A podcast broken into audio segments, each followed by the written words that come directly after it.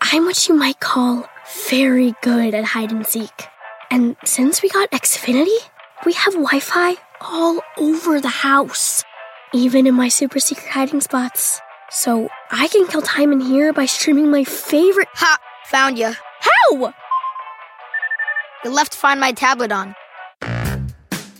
Get wall to wall Wi Fi on the Xfinity 10G network. Restrictions apply, not available in all areas. Actual speeds vary. Walmart Plus members save on meeting up with friends. Save on having them over for dinner with free delivery with no hidden fees or markups. That's groceries plus napkins plus that vegetable chopper to make things a bit easier. Plus, members save on gas to go meet them in their neck of the woods. Plus, when you're ready for the ultimate sign of friendship, start a show together with your included Paramount Plus subscription. Walmart Plus members save on this plus so much more. Start a 30-day free trial at walmartplus.com. Paramount Plus essential plan only. Separate registration required. See Walmart Plus terms and conditions. To get the Crime Writers on After Show right now, go to patreon.com slash partners in crime media. I'm Rebecca Lavoie, and this is Crime Writers On.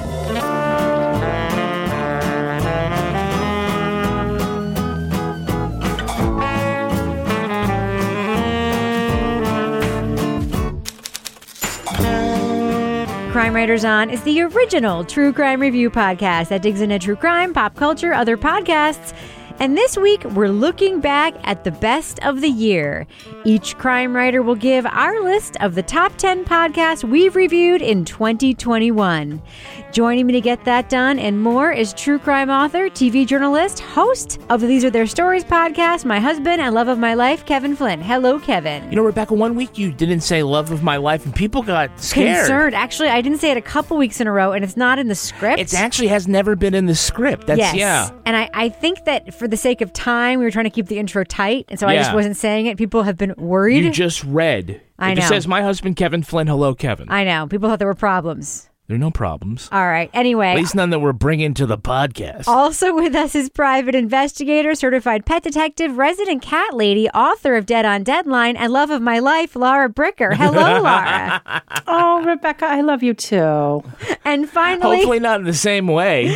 Well, you never know. our captain of all things cynical, the author of the City Trilogy of novels, host of the Strange Arrivals podcast, our Patreon Deep Dive Book Club podcast host, and the love of my life, Toby Ball. Hello, Toby. Hello, Rebecca. See, Kevin, we need a bigger bed. I have love to go around. Love to go around. yes, I'm like I'm like Paul McCartney in the Get Back uh, documentary. I love Linda, Linda's daughter. I love Yoko. I love George's friends uh, sitting over there in the corner. But you don't love the director of the documentary, No. Michael. What's his name? And I- I don't- neither do I. I don't love that American dude who keeps trying to bring me tea. I, you know, whatever.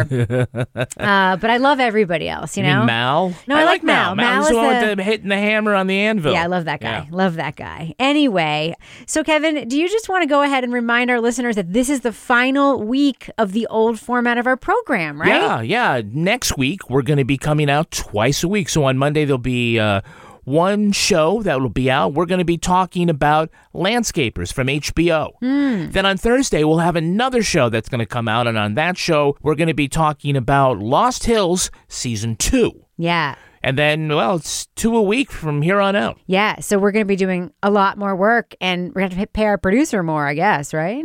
Well, that is, you know, the American way. Good news, Livy. You're getting a raise. You just learned it on the podcast. She's in college. She needs that money. Like, send me the podcast. Either that or she's going to quit. It's going to be one of the two. She's either going to be like, wait, I have to do what? I have to do how much more editing? Yeah. Yeah. Livy, don't worry. You're going to be getting a little bit of extra cash with that. All right. So we have a lot to do this evening. Um, I just want to set up what we're going to be doing. So we're going to be talking about a list of podcasts that we really want to highlight. And we're not talking about the whole world of podcasts. We're talking about from the podcasts that we reviewed this year, right? right. So in 2021, podcast listeners listeners had a lot to choose from in the true crime genre. There were stories that took on failures in the justice system, politically motivated wrongdoing, systemic racism, and old fashioned murder investigations. But which titles truly stood out to us? We will talk about the Crime Writers Top 10 podcast from our reviews of 2021. But first off, many, many thanks to Linnea Motter for managing the list of reviews on crimewriterson.com. Every one of our thumbs up or thumbs down reviews is there. Yeah, she's like, why are you paying Olivia so much when she's not getting anything? She's just a super fan. Well, We're- because we did discover one mistake this week in the thumbs up or thumbs down oh, review Oh, something list. that you really, really liked that ended up getting a thumb sideways. yeah, and- something that's on my list. And Kevin's like, wait, you didn't even give that a thumbs up. I'm like, what are you talking about? Of course I did.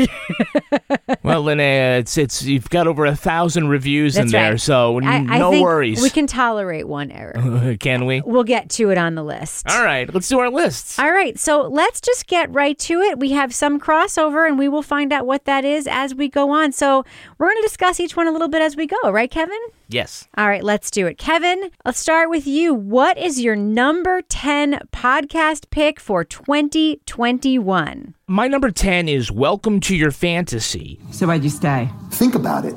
All the pussy you could have, all the drugs, if you did drugs, you could have, all the alcohol you could have, all the attention you could have, and money. Why would you want to lose that job? It was, as you recall, a great tale about the history of Chippendales, which was fun and flirty and sexy, but there's also like a real true crime attached to the case.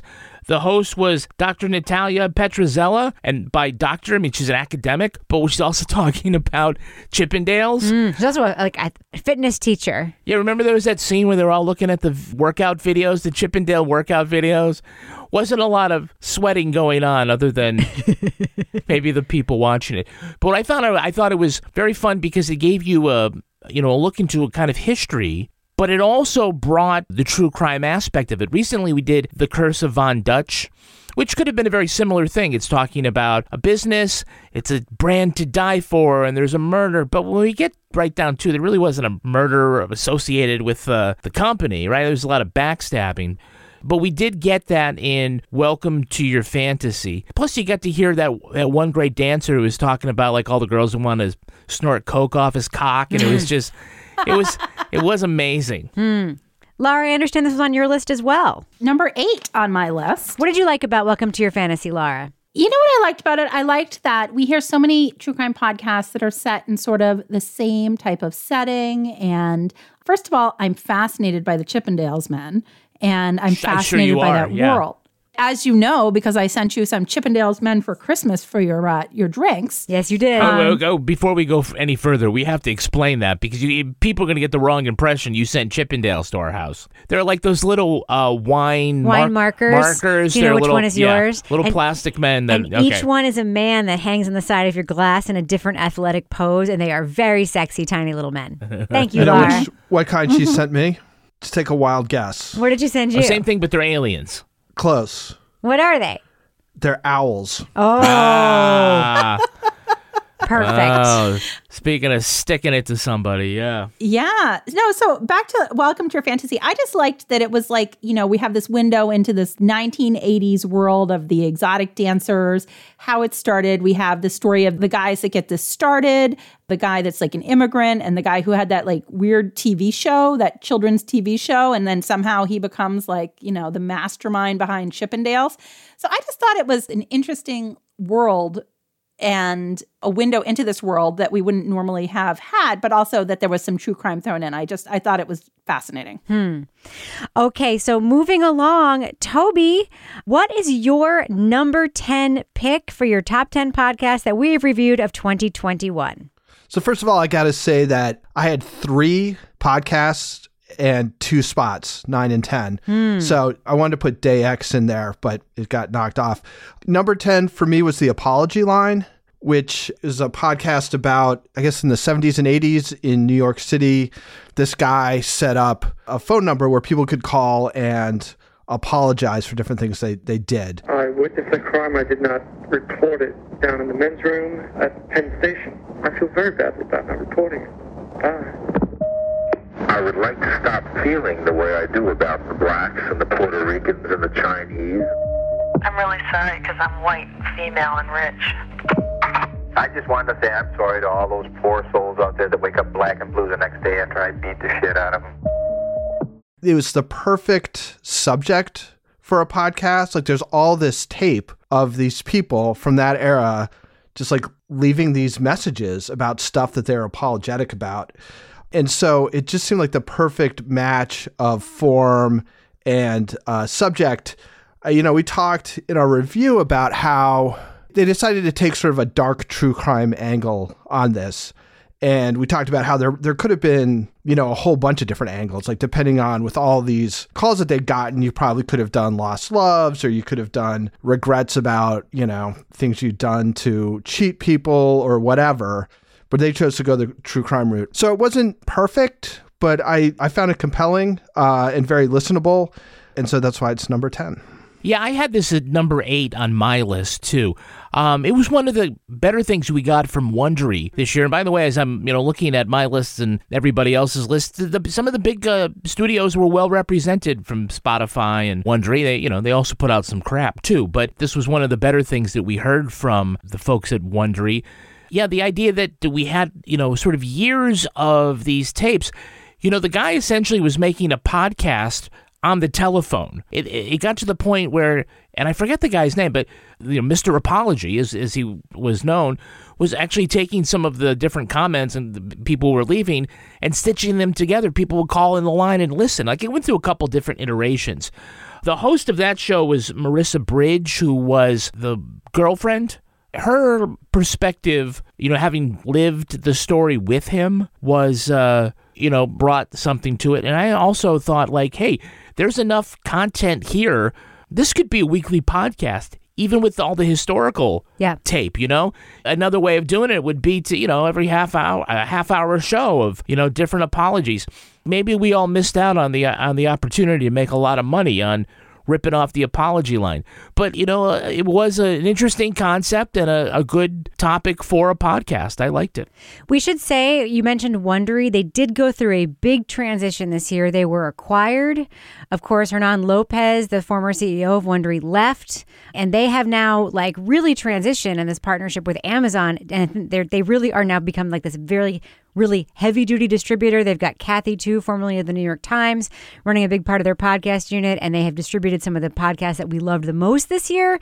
We should be looking out for a different kind of podcast, I think, from Wondery in the future. So look for that in the future, Kevin. I picked that as a trend. you mean uh, like 57 sound effects? and I would say that we should okay. maybe look for different kinds of shows with that label on them in the future. So, Laura, Toby said that he had three podcasts in his last two spots, uh, wrangling for the top 10. So did I. Day X was one of the ones that got narrowly edged out for me as well.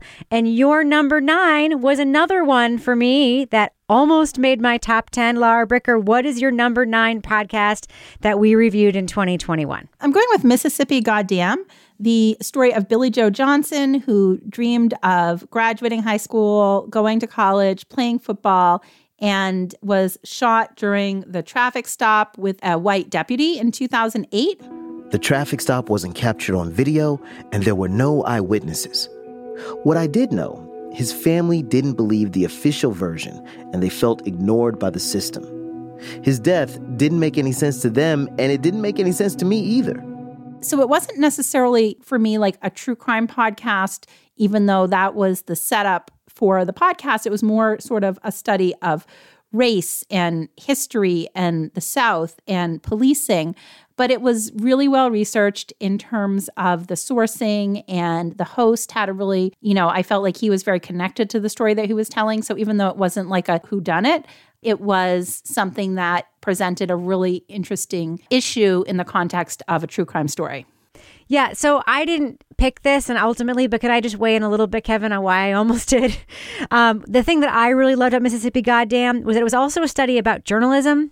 Ultimately, the story became about why they decided to do the story, and that became a big subject of the podcast. And that's something that I always honestly, when good journalists do that and do it well, it's very interesting to me. And that became a part of the story too. And so it's a very multi-dimensional podcast. And the sourcing, as Laura said, is great. The forensic stuff is great. The fact that they get sources to reconsider their conclusions is surprising.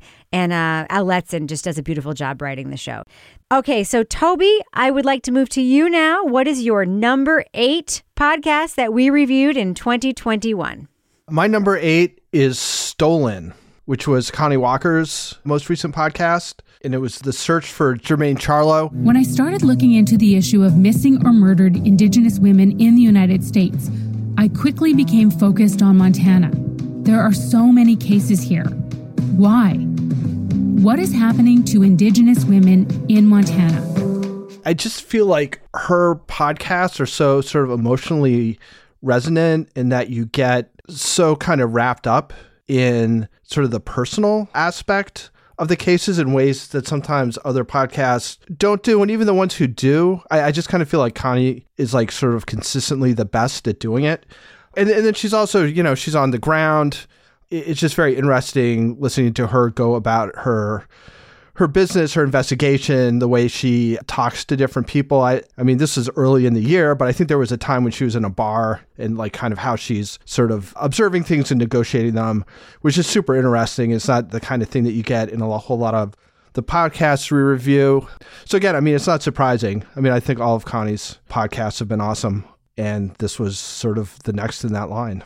Yeah, this was my number 10 on my list. I could not make a list without Stolen in Search for Jermaine on this podcast.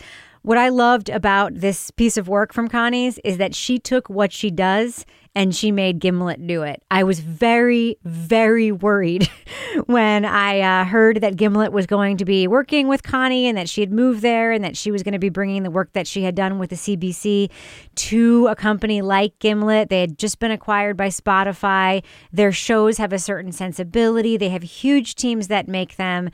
And this show was Connie Walker, it was her work. The edges were not shaved off, it was her voice, it was her mission, and it was everything that I expected it to be. And I felt like she brought the best of what she does to a company that is not necessarily bringing the best of what they used to do to what they're doing today. And I really hope they make more seasons of this show.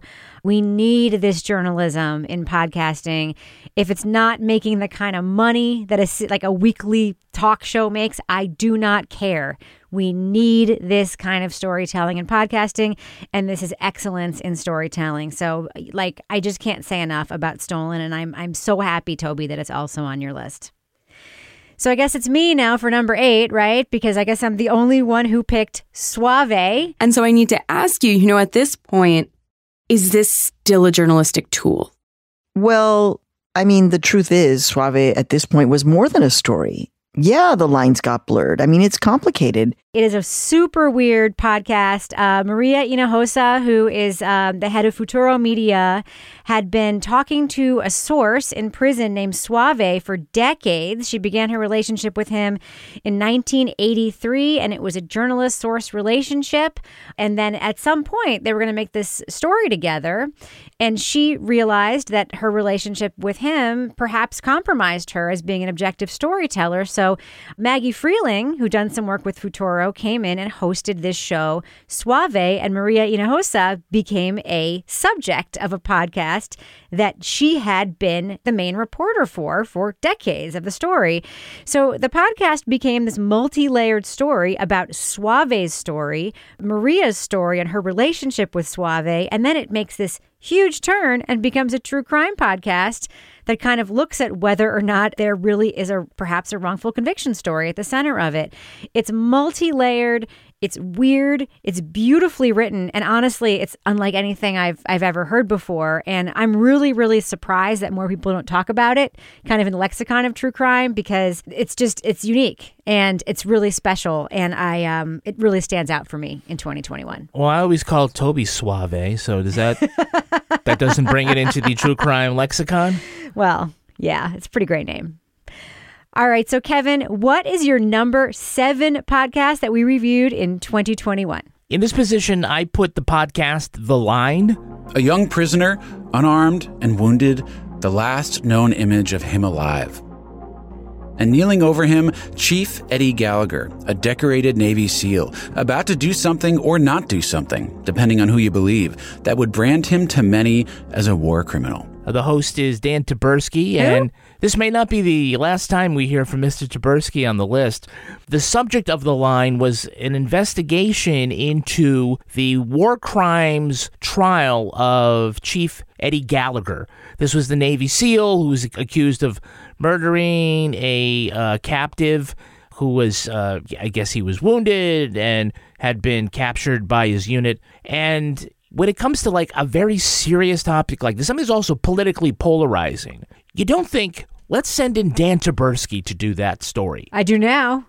Man, he he really like established himself as somebody that could do that, and at the same time, like you say with Connie Walker, still be Dan Taberski, conversational, authentic, a little funny. We'll never forget the line about uh, the Canadian McDonald's. But also, you know, he also did, I thought, a decent job of humanizing uh, Gallagher, who, again, is a very polarizing figure. But you got to kind of see both sides of that because Dan has a very soft touch with that. And it's also interesting to note that this was part of a sort of this hybrid project with Apple TV. This was a podcast that came from Apple. And there's also a video documentary produced by Alex Gibney on the same topic, but separate from the construction of the podcast. I believe I believe they did the interviews all at the same time, Same right? access, different production. You're like, okay, here's Fascinating. taking the raw tape going in two different directions. So, I mean, I've always been a big fan of, of Dan Taberski. He really stretched this year. He went in places that you wouldn't think he would be able to, you know, really have a big swing on. And uh, man, he did great on the line. Let's be honest, too. He also got uh, Eddie Gallagher to Break some some news, extent yeah. to break some news at the end and, and kind of to admit to this murder at the end of the podcast. And when you talk about him humanizing Eddie Gallagher, it doesn't mean he made Eddie Gallagher likable. And that is a very, Right. very hard line to walk. And it's the line that only someone like Dan Taberski can walk, where he can make somebody human and also still like allow you to hate that guy. Mailing his wife the better business babe. Incredible. So, Better business Laura, babe. you It's also easy to say. you Babe, also better had the line babe. on your list too, right? What position did it have on your list? I had it on number 10, and, um, you know, it could have gone higher. I actually, now that we're talking about this, really, really liked this podcast because, you know, basically anything that Dan Taberski does, I will listen to. And this was something, like you said, that was a topic that could have been, you know, done in a confrontational way, in a very controversial way. And he just did it in that, like, Dan Taberski conversational but I'm still going to ask you all the questions style in my nice Dan Taberski way. And we really got a window into a really, really interesting case. And I came away from it like, wow, okay. It was something that was easy to listen to because, like I said, he just narrates and writes in such a way that it draws you along for the story.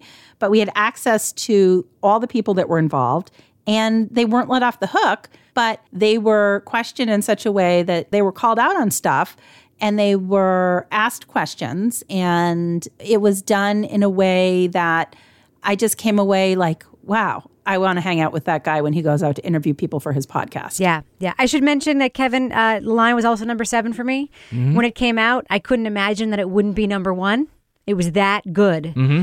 I would say there are very few outstanding podcasts this year, but the ones that are outstanding are so outstanding that I cannot believe the line ended up at number seven. So you heard six better podcasts? I did personally. Okay. Uh, speaking of which, Laura, you have a pick for number six that I plan to talk about. Not on this show, but perhaps on the after show. What is your pick for number six on our top 10 podcast that we reviewed this year?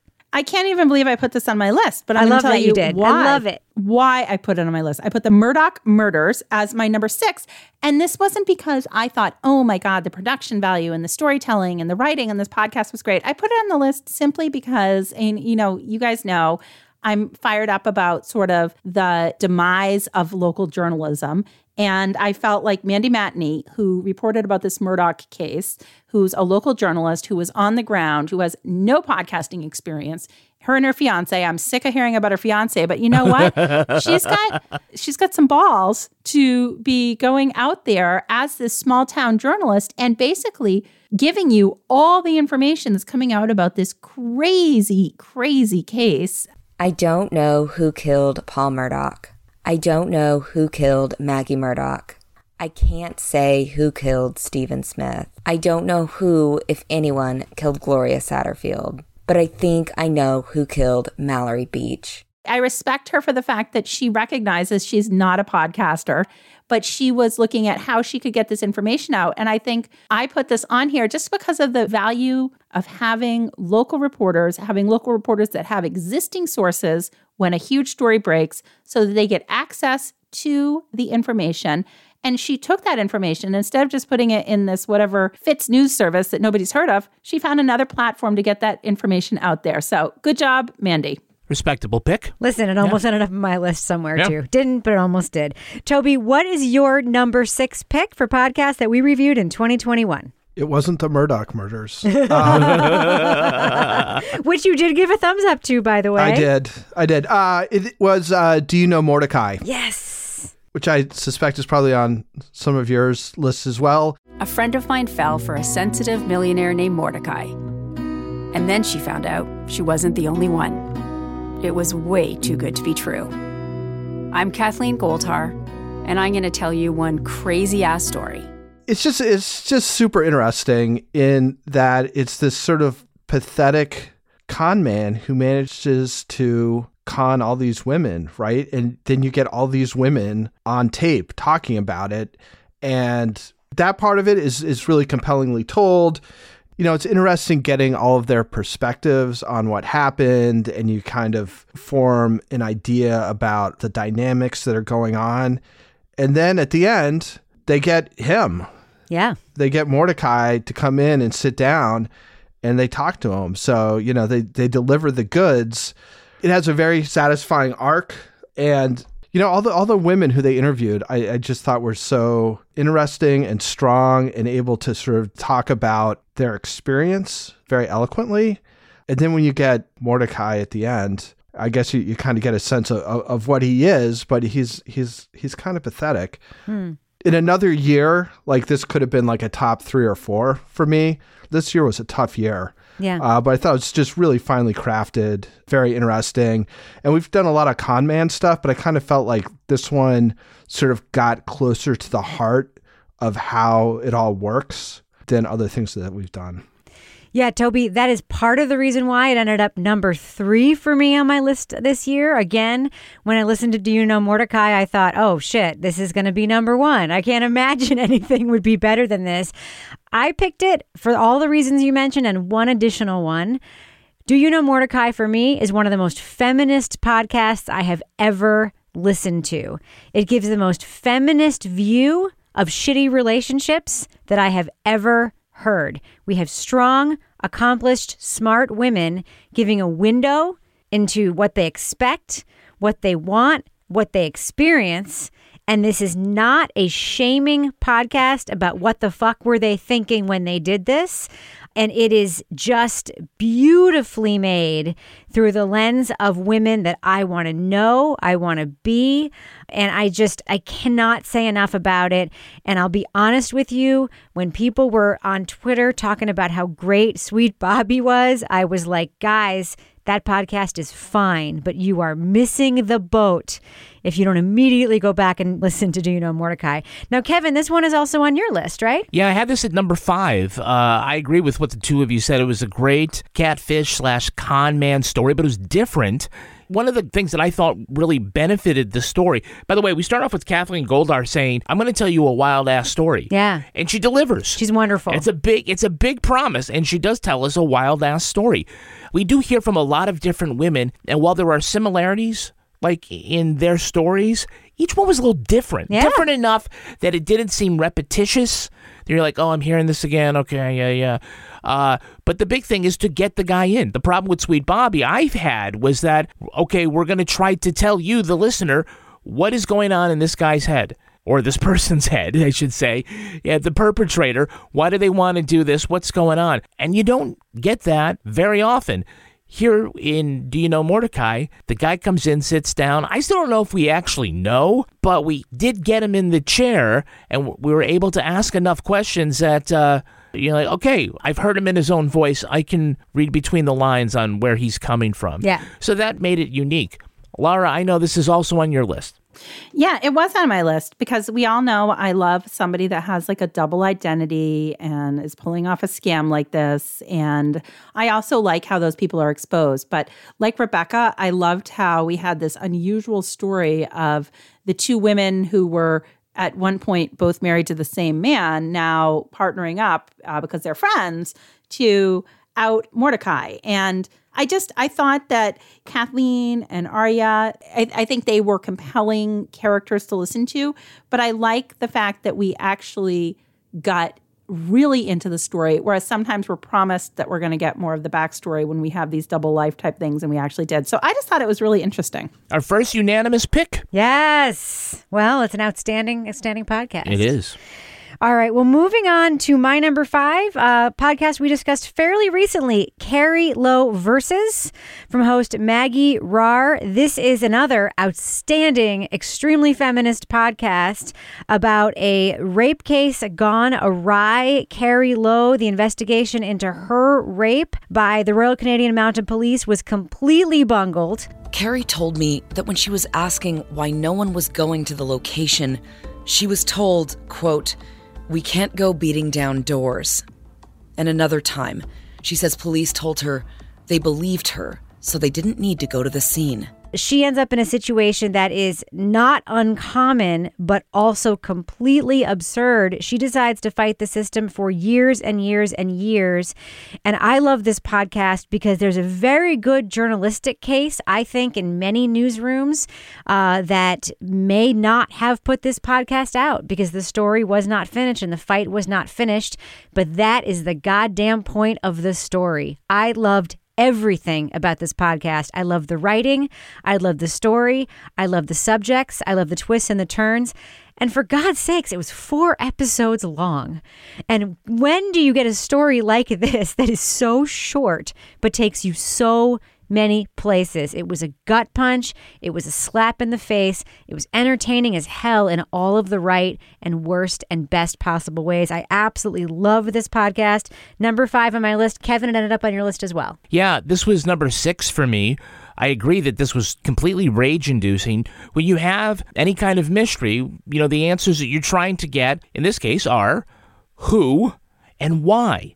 The who is obvious. We have to try to find out who was the perpetrator that assaulted Carrie. And also, you know, who were the cops behind the bungling or the intentional ignoring of the cover case, up, the yeah. cover up.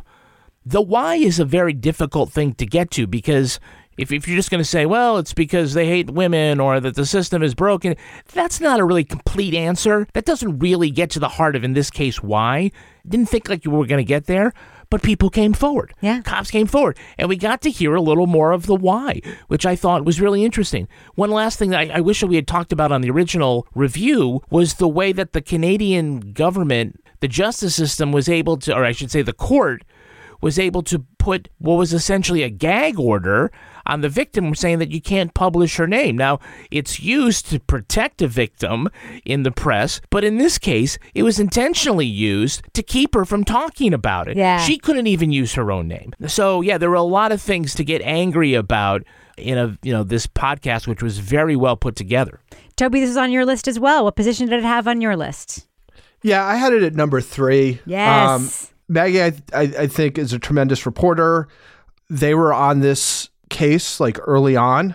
And I, I think that's going to be sort of a recurring kind of theme. In my top is is reporters who are like on the ground, almost in real time. And again, it's just I thought it was just put together in a very smart way. It, it had the Laura Bricker rage inducement aspect to it. I thought it was really, really good. Yeah.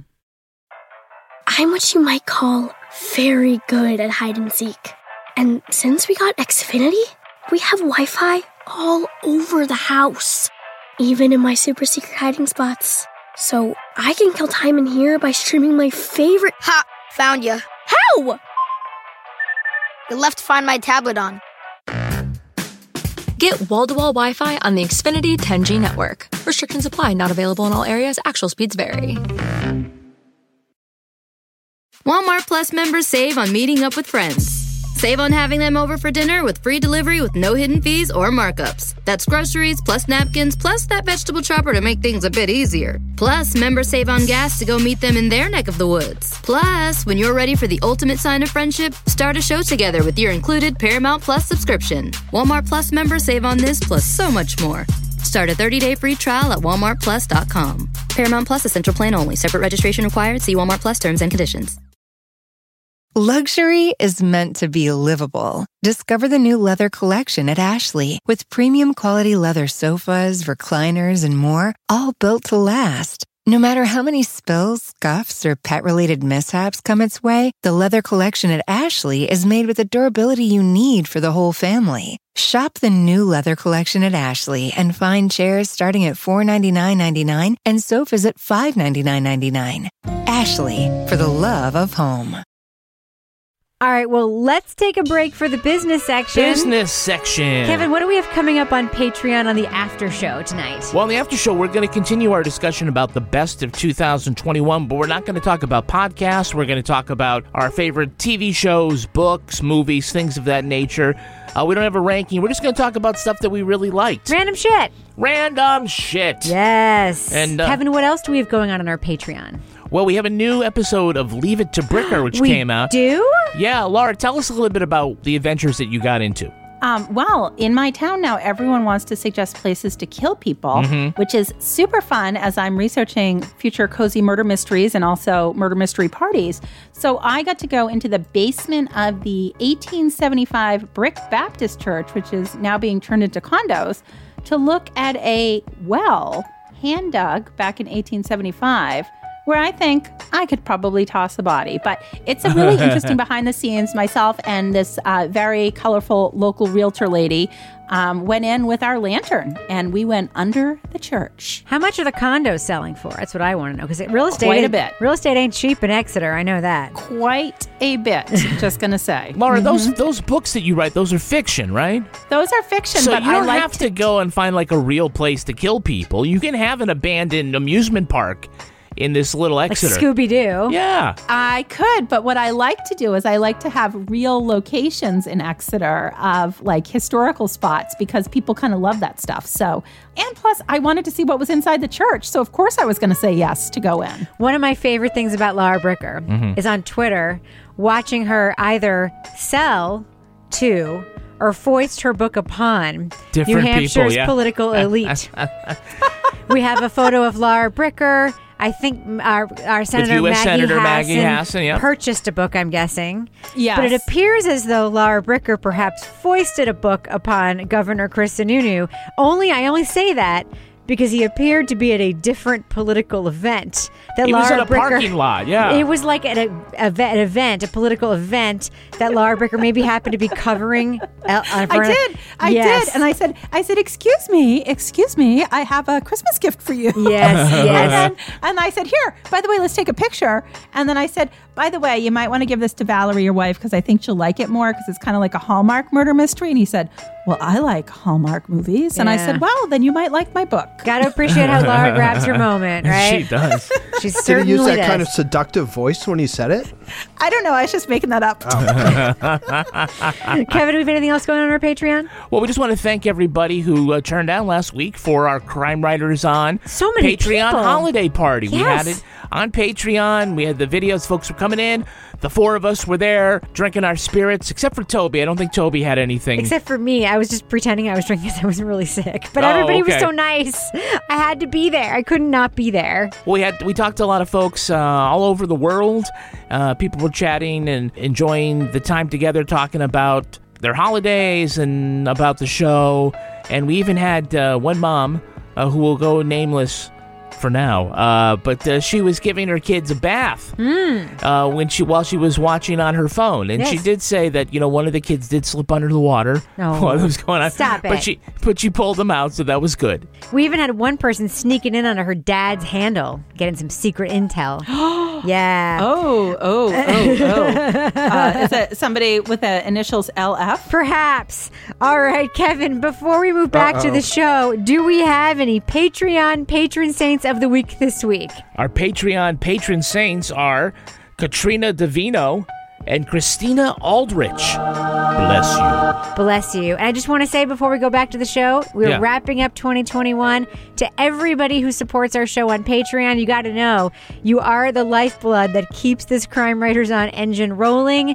You do pay for this show to get made, Mhm. and we really appreciate it. Thank you. Moving on. Kevin, we have reached the Elite Four of the podcast list, the best podcast we reviewed of 2021. You have a lone pick for the number four spot, so I hope you have plenty of talking points to defend it. Kevin Flynn, what is your pick for number four? I picked The Trials of Frank Carson. This came out from the LA Times and host Christopher Goffard, who did the original Dirty John. So I guess the front door is broken. The back door may be broken. Did they find any bodies? No. Hell no. There Okay. isn't any. Are they done with us then, or No, I don't think we're, they're done with us by a long shot. I just really like this case. You may recall that it's about a defense attorney who was despised by the cops and the prosecutors because he was tough on them. And if he thought that they lied, he'd go really dirty on them. And then there was a case where somebody who was tangentially connected to him died and disappeared.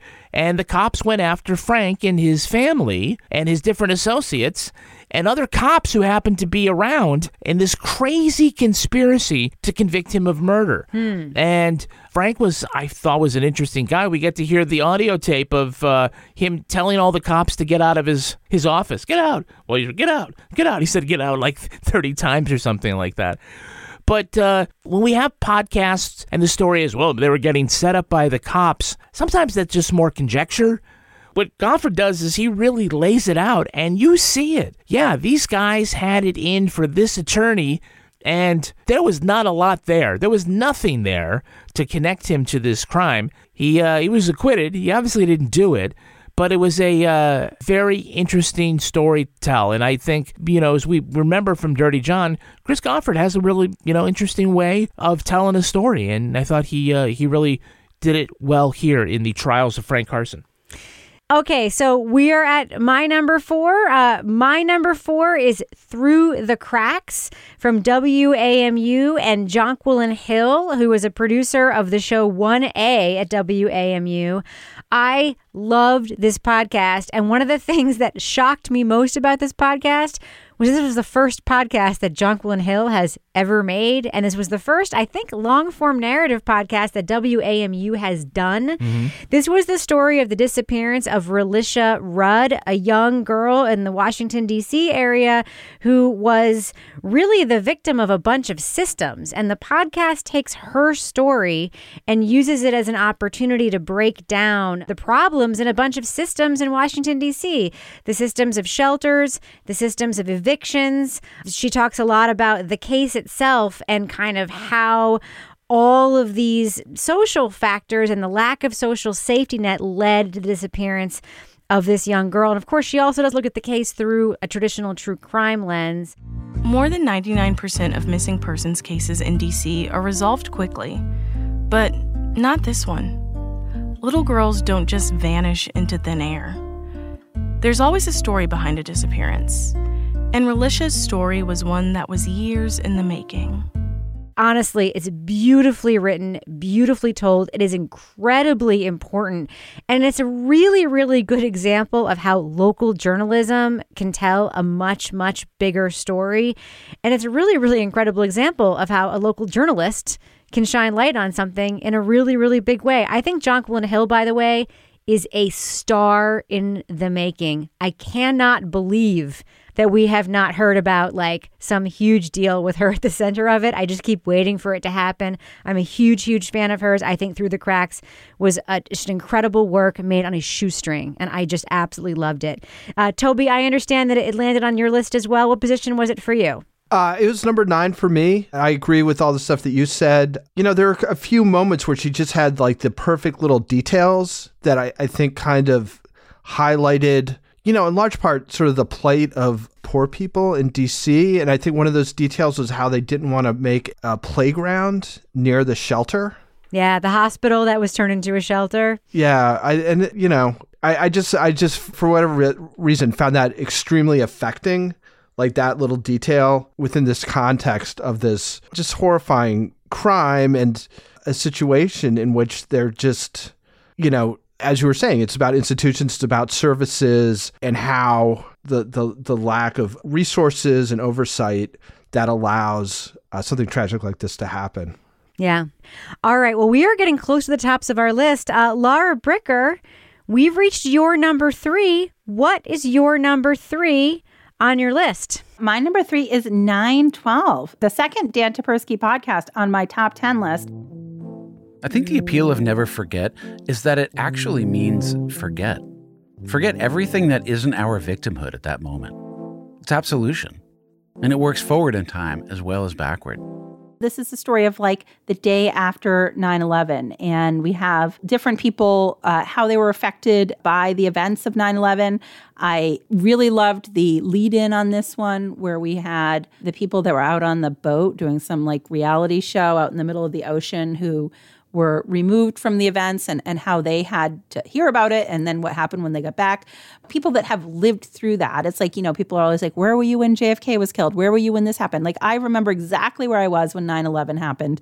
And I liked the way that Dan found different people to incorporate into this story in terms of how this event basically changed a lot of life and a lot of culture and a lot of how we live. And we had all sorts of voices included. We have the business owner that finds the Brooklyn neighbors that have disappeared overnight. We have the uh, deadhead guy who becomes a radical. We have the, the whole Hollywood directors who were the people that then Yeah, were yeah, like, yeah. hey, we're going to bring in Hollywood to see what's going to happen next and have this like secret. And I was like, what? Oh my God. Like, are you kidding me? Like, I just love that. So, again, I think I just love anything that he does because he delivers it in such a conversational way. And you really feel like you are getting sort of this different sort of view of what's happening because of the narration style, but also the interview style. There's a rapport between Dan and the people that he interviews. So I just thought this was interesting as somebody who lived through 9 11 to then look back and look at all these different aspects of how things have been affected as a result of that. Toby, 912 was high on your list too. It was number four. Why did you like 912 so much? After we reviewed it, I read a, a few reviews, and, and people were saying, like, you know, you'd think that there wasn't anything more to say about 9 11. And I was like, no, there's a lot to say about 9 11, but it's a very touchy, sort of a third rail subject in some ways. So I just think he, he took a look at some things that were there, but people are sort of reluctant to talk about and didn't discuss them in a way that was sort of entertaining, but also I thought very, very thought provoking. Um, you know, Laura touched on a lot of those. There was the one about, you know, this whole thing about is it the death of irony after 9 11 and, and when can we laugh again and stuff. And so there was, he had an episode about that and about how the Onion had just moved to New York and how they had to figure out how they were going to deal with 9 11. So anyway, I, I, I just thought it was, it was something I'd been waiting to hear, something like that. And I think, you know, we're constantly gushing about Dan, but he was the right guy to do it. And I thought it was just important in helping at least me think about what's sort of the legacy of 9 11 once you get beyond sort of these bumper sticker type thoughts. Kevin, you and I share a position on this. We, we both have it on number nine on our list. Why did it make your list? Well, I mean, the name says it all, right? 912, it's, if you think about it, it's life after 9 11, and it's a meditation piece in a lot of ways. And Dan Taberski is great at a think piece, you know? Toby and Laura both listed some of my favorite moments from that whole podcast. I also enjoyed the uh, teenage kid doing a telethon, Yep. trying to raise you know thousands of dollars for a memorial. And there is a place for stories about firefighters and airline passengers and soldiers and politicians. This is about our culture and how it changed and sort of looking back at those kinds of things. I understand that there are people who aren't in the mood for a 9 11 story of any kind, but this was again handled so deftly. It was just silky smooth, and it, it really did make me ponder a lot of where we have gone. Serious stuff, not inconsequential stuff. All of those things sort of uh, come together in a really interesting podcast from Dan Taberski. Yeah, I actually thought long and hard about whether to put this in my top 10 list because the, there were moments of this that were some of the best moments in podcasts that I've ever heard. And there were moments of this that I really had to think like, I don't know, do I want this in my top 10 list? But the parts that were resplendent were resplendent. And of course, Dan's work is always incredible. And so, yeah, it ended up at number nine. And none of you mentioned my favorite moment, which is the guy who got arrested for going to pee at a Yankees game, which is Red really Sox fan, yeah, yeah. incredible. So, yeah, the uh, 912, sorry, ranked the line ahead of it. But yeah, we got two Dan Taberski podcasts on our top 10 list. No surprise there. Okay, so we have reached the top of our top 10 lists, are four number ones. Um, we're going to start with Toby Ball. Toby Ball, tell us about your number one podcast that we have talked about this year on Crime Writers On. My number one is uh, The Fault Line Dying for a Fight, which is about, it's really about political violence in Portland. And Portland has been sort of the epicenter for political violence in uh, the U.S. for several years now. Uh, Sergio Olmos is the host. You know, he's been on the ground in Portland for a long time. What I knew initially about Sean was that he had a shaved head and wore polished boots and seemed to carry it like nothing scared him. And he seemed willing to die for his beliefs. But is that what got him killed? I just thought it was super compelling. It's it's right on the ground. The sourcing they have, the people they talk to are people who are intimately in the center of all that's going on there. For instance, it was national news where uh, a sort of mentally ill guy stabbed a couple of women on a train in Portland. And, you know, they have an interview with this guy who they've interviewed about a whole bunch of different things. The guy who had sort of sent around is, a, is this guy, Sean, who who was murdered. But one of his good friends, who they interview quite a bit, was there trying to break it up and and so it's it's really talking to the people who are right at the action. They have a lot of um, tape of protests, and there's tape of when they're in, I believe, the courthouse, and they're being cleared out by the police. So there, there's all this stuff about political violence. There's a lot of interesting stuff about Antifa and about the uh, antagonism between Antifa and like Patriot Prayer. And then there's this whole sort of true crime aspect too, which I don't know if you guys listened to the whole thing, like once we were done reviewing, but I did. And they actually the the actual true crime thing, like who killed Sean, they have a conclusion. I mean, they don't have a name, but they do point the finger towards somebody who the police have not identified, where they have sort of credible information that it, it, could have been this person. So, I mean, I mean, this is a tough year. Like, there's like three or four podcasts I think that could have been number one in a lot of years. So for this to be number one, I, I thought it was really excellent. It's one of my my favorite ever uh, podcasts, and I realized part of it is because it really hits some of my areas of interest. I kind of just felt like the reporting was impeccable. It's the right people to tell the story. I thought it was really, really important. And I mean, we talk a lot about choices that are made. I just, I, I just felt like they made a lot of really smart and good choices through it all. So that was why it was my number one. Great pick. A really, really great pick.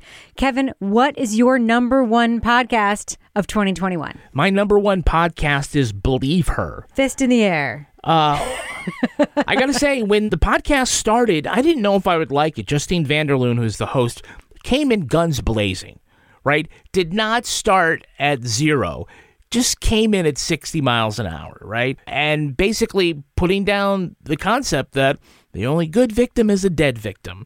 And I'm like, okay, well, what the fuck do you mean by that? Prove it to me. And she did. And I know it's not sexy and it's not um, something that is plays well in the media to have a woman who appears to be a terrible victim of abuse to be actually the one who is the abuser. But that's what happened in this case. In a fantastic, powerful way, she told the story of Nikki Addimando, and I have been so worked up about this case ever since then. That's how you can tell it was a good podcast for me. I had a visceral reaction to it, and I still think about that case and the sentence that Nikki got. We've done a lot of the system failed this person podcasts. This one was enraging, and not in the mere Laura Bricker, go take a rage walkway. I'm talking about rub the soles right off your goddamn feet way because this was a thoughtful podcast, but super powerful, and that's why it made my number one. Yeah, this was my number two of the year. And I will tell you, I spent weeks, weeks, and I'm not even kidding, making my list. And this thing vacillated between one, two, one, two, one, two. I love Believe Her. I love it. The reporting is impeccable. The writing is impeccable. The story is riveting. And everything you said, Kevin, is true. And what makes it worse, the, the rage part, is that this is common. Mhm. It is common. It is not unique. What is interesting about it, though, is that Justine van der Leun, not unlike Sergio Olmos, was in on this story for a long time, Yeah. like on the ground with it, and was able to give us so much of it that she was the right person to do it and she's the right person to tell it and and like the fact that she's able to get the family and the other side family to talk about it i don't know. I just think it's perfect. It's impeccable. It's feminist as hell. The legal side of it is really really good. Believe her is one of those shows that when you describe it people say that they think they don't want to listen but I cannot impart enough that it is also actually a really compelling listen. It is a good podcast. It's not just difficult, it's also good. It is compelling. You want to listen to the next episode. It is just great. Now, Laura, this is also on your list. Yeah, this is also on my list. Um, this was a little further up on the list. Uh, number five, I went back and forth with my top five quite a bit. But everything that you all have said, I think for me, anytime there is something like this where we have this injustice, but also where we're sort of victimizing victims or criminalizing victims, which I think this podcast showed in an extremely effective way in terms of what happened to Nikki. It was just well reported. I appreciated that the host came right out of the gate and took a side and it was just fucking rage inducing. So it did make my list.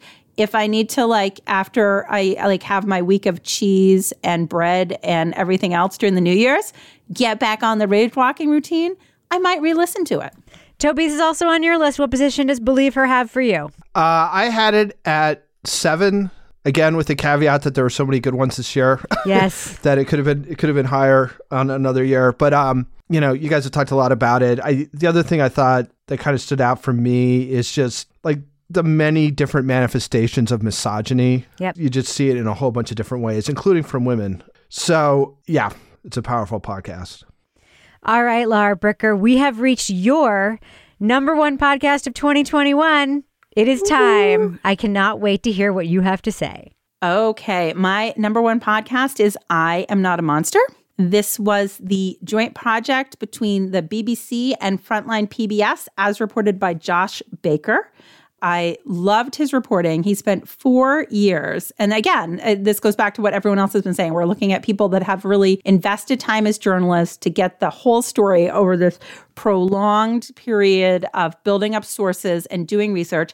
So he spent four years getting the whole story of this woman, Sam, and how she followed her husband from Indiana to become part of the Islamic State group's caliphate and took her child with her. And you know we have access to her in in jail uh, we have these these interviews with her where he's speaking with her and we go through all range of emotions and levels of awareness from the beginning interviews to the end when he starts to call her out a little bit more. And you know, we have this amazing scene where he goes and he goes into this this building that was like a stadium that was also a prison. And his guide, his translator had actually been there. If you look on the walls, there's two bloody hand marks where somebody's put their hand on the wall and slid down. Smears. Yeah, smears of blood. We're basically walking around a graveyard. It was just amazing access and research and sourcing and following up. And then we have the finale where he actually finds Sam's son with her now ex husband. And so we get to hear how this kid who was radicalized is doing now with his dad when they go out. I can't remember if they were like hunting or fishing. They were out like out in the woods, like traipsing around during that that interview. And, and this was a kid that we saw or we heard about being on this this video, like learning how to take apart and put together like machine guns and like bombs and being timed how he could do all that stuff. And I just thought this, you know, was just very brave reporting to go out and go into this area, but also very thorough and very fair reporting. And Josh Baker is a cat man, so he is on my number one list, Josh Baker. Toby's is very high on your list as well. Yeah, I had it at number two. And again, I think that I think my top three all sort of have this sort of sense of immediacy in addition to all the other things. I thought the episode where they go to the prison and, you know, they're looking around in these absolutely horrifying cells and they're, you know, trying to find a specific place was so compelling. I mean, it'd be interesting. Like, I haven't really thought about this until just now, but to compile like 10 best episodes. Agreed. From different podcasts would be kind of an interesting thing to do. And I think that would definitely be in that top 10. It was just, I agree. Very gripping and affecting. Yeah. So, uh, again, it was, it was just an excellent piece of journalism, uh, compellingly told. And we didn't even talk about the beginning where he talks about getting blown up, basically. Yeah. And it's like it's like a pretty strong start. I'm Not a Monster is number six on my list. And again, this was yet another podcast I listened to way back at the beginning of the year where I was like, there's no way a show will be better in this. And um, the episode you're talking about, Toby, is episode eight. I'll take my book back, which I can confidently say is one of the top maybe three podcast episodes I have ever heard. The use of tape, the interweaving of interviews. It is extraordinary piece of reporting. The thing that elevates I'm Not a Monster for me is the empathy of Josh Baker's reporting. He's taking this incredibly complicated story. It's an intergenerational story, it's an intercultural story, it is a war story. Uh, he's basically taking the three most difficult kinds of reporting and he's doing them all like impeccably. Um, and I don't know what else to say about it. It's close to perfect. I cannot believe it ended up at number six. But again, it's a testament to how strong the strong field is this year. Kevin, where did I'm Not a Monster end up for you? I had it at number three. Yeah. Um, I think this was, you know, a fantastic example of the benefits of being there. Toby called it, uh, I believe, intimacy and urgency. Yeah, it, to be on the ground for all of this is so much more important than just finding the right people to interview, right? Certainly, it was a, a, an interesting story. And then when it gets to the part where he fact checks Sam's story by going to Syria and these prisons and trying to, you know, find the places that she was kept and to be walking over, you know, torture sites where there's oh there's bodies down there oh that's great it, it's just a you know a unique podcast I, you know last year for the uh, ambies which is the podcast academy's new award this podcast cleaned up and it really deserved to. It was something else. And then we finally get to the end where the, the last cliffhanger before the last episode was that he meets Matthew, mm. who is the son. It was just really great. By the way, there's also, you know, the companion frontline documentary part. This was so much more than just taking the audio from, you know, a news documentary and putting it out there. This very much like the line was a separate piece, had its own soul.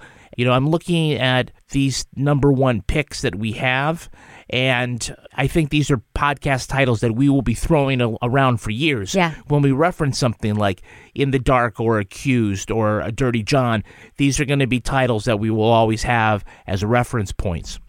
So those are our number ones. Rebecca, what is your number one pick for 2021? Well, I'm really glad you set it up that way. And I'm really glad you said it that way because my number one pick for 2021 is perhaps, and I'm just going to be bold about it, it's perhaps my favorite true crime podcast of all time. Hmm. My number one pick for 2021 is Suspect from Campside Media and Matthew Shaer.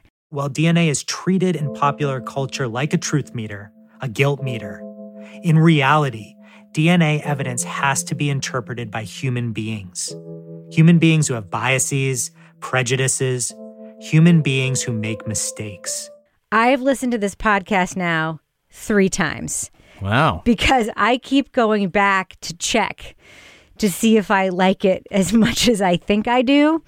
And each time I listen to it, I like it more than I did the last time I listened to it. And the reason I've listened to it three times is because I, first of all, the third time I listened to it was because I was trying to decide whether to place it ahead of Believe Her on the list. And I listened to both of them again. And ultimately, what it came down to is that I've recommended Suspect to so many people, and it's just incredibly entertaining. It's like a movie. But ultimately, what it comes down to is just masterful, masterful storytelling, a very traditional true crime story. Uh, we have a murder here that is not solved. Uh, we have a person who was essentially exonerated of a murder that's not solved. It is a true who done it. Although I I have an opinion about who did it, um, in a like classic you know, I don't mean to make light of it. It's a serious case, sort of clue scenario with really compelling forensic evidence that is evolving scientifically. You have a wrongful conviction in a space that is like exactly at the points of criminal justice that we talk about all the time on the show. But mostly it is impeccably structured, impeccably written. Every episode has a beginning, a middle, an incredible cliffhanger. It is the most bingeable, entertaining, beautifully constructed true crime podcast I have ever heard. You know, I think there are more are there more important true crime podcasts in the world? Yes. In the Dark season 2, more consequential in the real world? Yes. Suspect is the best true crime podcast I have ever heard, and that is why it is my number 1 podcast of 2021. I'm a thumb sideways. no, actually, I had Suspect as number two on my list. Um, So did I. It's a great listen, and look, it starts off with this murder mystery, which is almost like Clue, with all these different people at this party. The setup is great. One of the things that makes this an important podcast is that it introduces a new topic to think about for the true crime audience, just like Bear Brook did it with familial DNA, Gene- genealogy, yeah. And I'm trying to remember which one about false confessions, but these things that are new topics to us get introduced. And so the idea that this DNA, this trace DNA, was not a direct bullshit. Yeah. so he starts it off by saying people think that, you know, DNA is the be all end all. You know, it's truth telling and it's like any other evidence that can be, you know, can be misinterpreted. So the murder mystery part of it too is is really interesting. It's unsolved, but come on, man, we know who, who We did it. think we know. We think we know. We th- oh, I think I know. I can say that I know. I think I know. It's my opinion. It's not a fact. Laura Bricker, this was also number two for you. Yeah, this was number two for me. Um, this was a close second for me. I loved everything that you guys talked about. I loved the straightforward storytelling, the characters, the fact that this whole thing started at this Halloween party that was so relatable as I listened to it. Like, I totally could have gone to a Halloween party like this at some point during my college or immediate post college career. But also the fact that it's like so clear from the beginning that we have a viable suspect and a not viable suspect. And so my sense of like rage and injustice just went into high gear listening to this podcast. But it was also just so listenable. I don't even know if that's a word, listenable. It but is. It was. I'm going to use it because it, it really was. Um, the only thing that was that's frustrating to me is that yes, we have a wrongful conviction. He's freed, but the case hasn't really been solved, even though we all sort of have a feeling who did it. Yeah. You know? Toby, I will say suspect is on your list as well. Where did it land for you? It landed at number five. It's impeccably crafted. It reminds me of like every once in a while you go to a movie or you read a book and it's just like, wow, like they had it figured out. Like they just put it together perfectly. And I'll also say that again, thinking about this, like what were the best episodes this year? The episode where they're describing the party at which this happened, I thought was just really, really well done. And it's kind of described again, like Laura was saying, it's a party that, that that's pretty relatable in that it starts off as one thing and then it sort of makes this turn as night gets longer and people get more and more wasted and stuff and, and things get a little darker. And there's like the guy at the party who wants to wrist arm wrestle people and people are like what the fuck's up with that guy? Um, so anyway his name is toby ball. And then don't mention macklemore. You never fucking see him coming. And then he comes and into the Macklemore, goddamn like- show. how, what can go wrong there? So I'm gonna pop some tags. yeah so i mean it's uh, yeah it's a, it's a it's really good It's as close to perfect as a podcast as I've ever heard. All right, so there we are, our top 10. bu- I am so proud of us. It's not a bad one on that list, except for Murdaugh Murders, but I still endorse it being there. There was one podcast on here I gave a thumbs down to, but I'm gonna leave it at that. All right, well, I think that we should go ahead and go to our ad break now. What do you think, Kevin? Yes, let's do that. I'm what you might call very good at hide and seek. And since we got Xfinity, we have Wi Fi all over the house, even in my super secret hiding spots. So I can kill time in here by streaming my favorite. Ha! Found you. How? You left Find My tablet on. Get wall to wall Wi Fi on the Xfinity 10G network. Restrictions apply, not available in all areas. Actual speeds vary. Walmart Plus members save on meeting up with friends.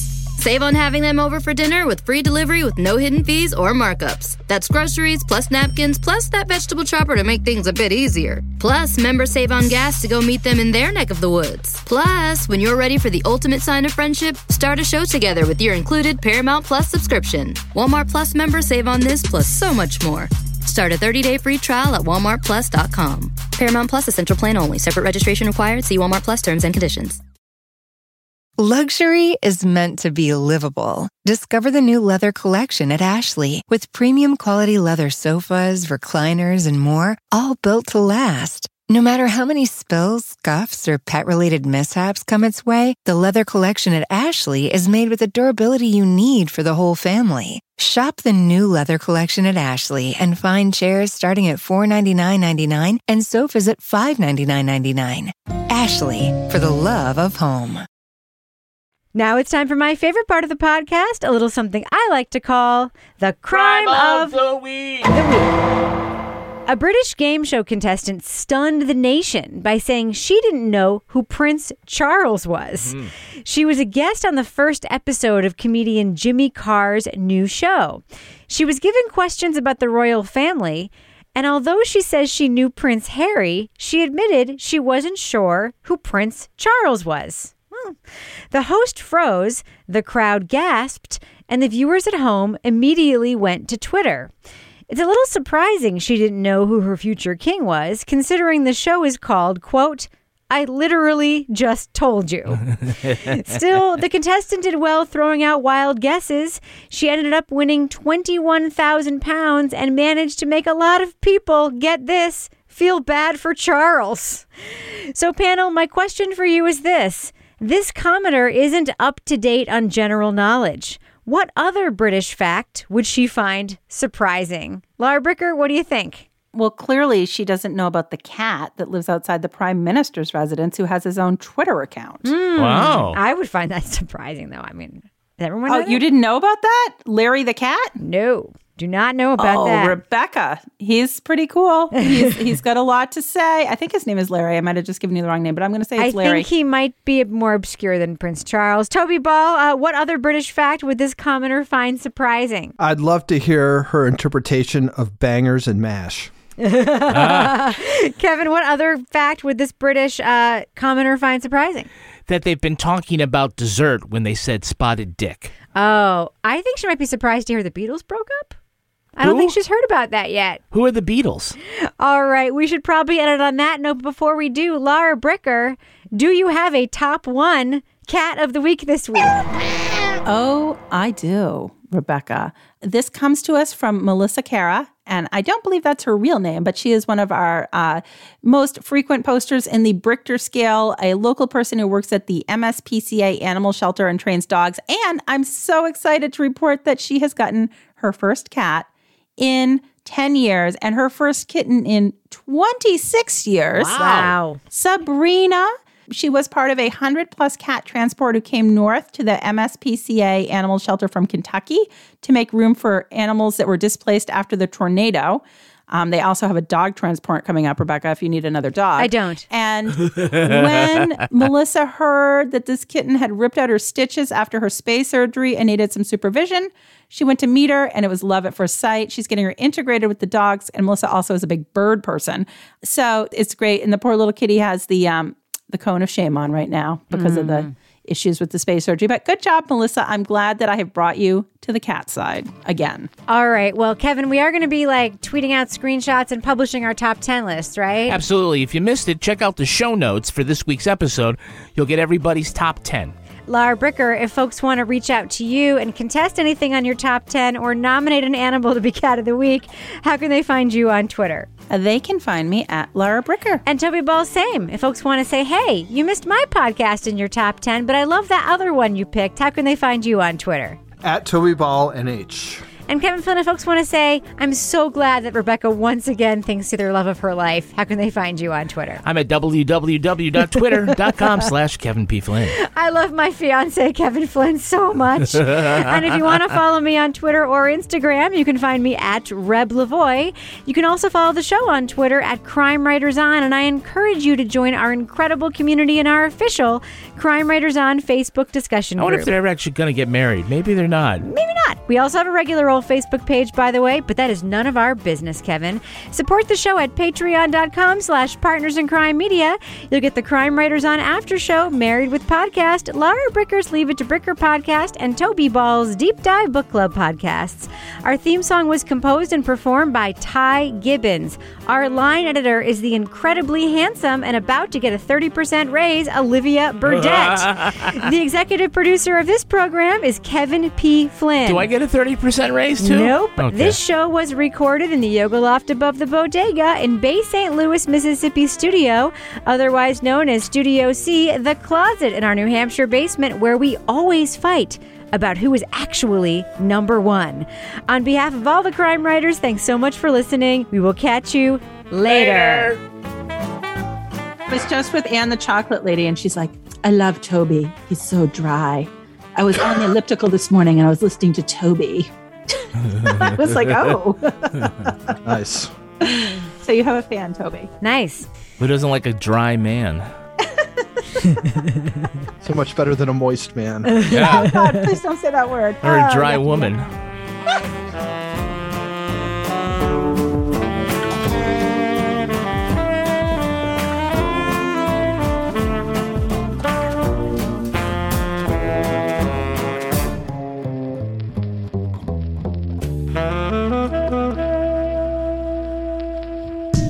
Partners in Crime Media.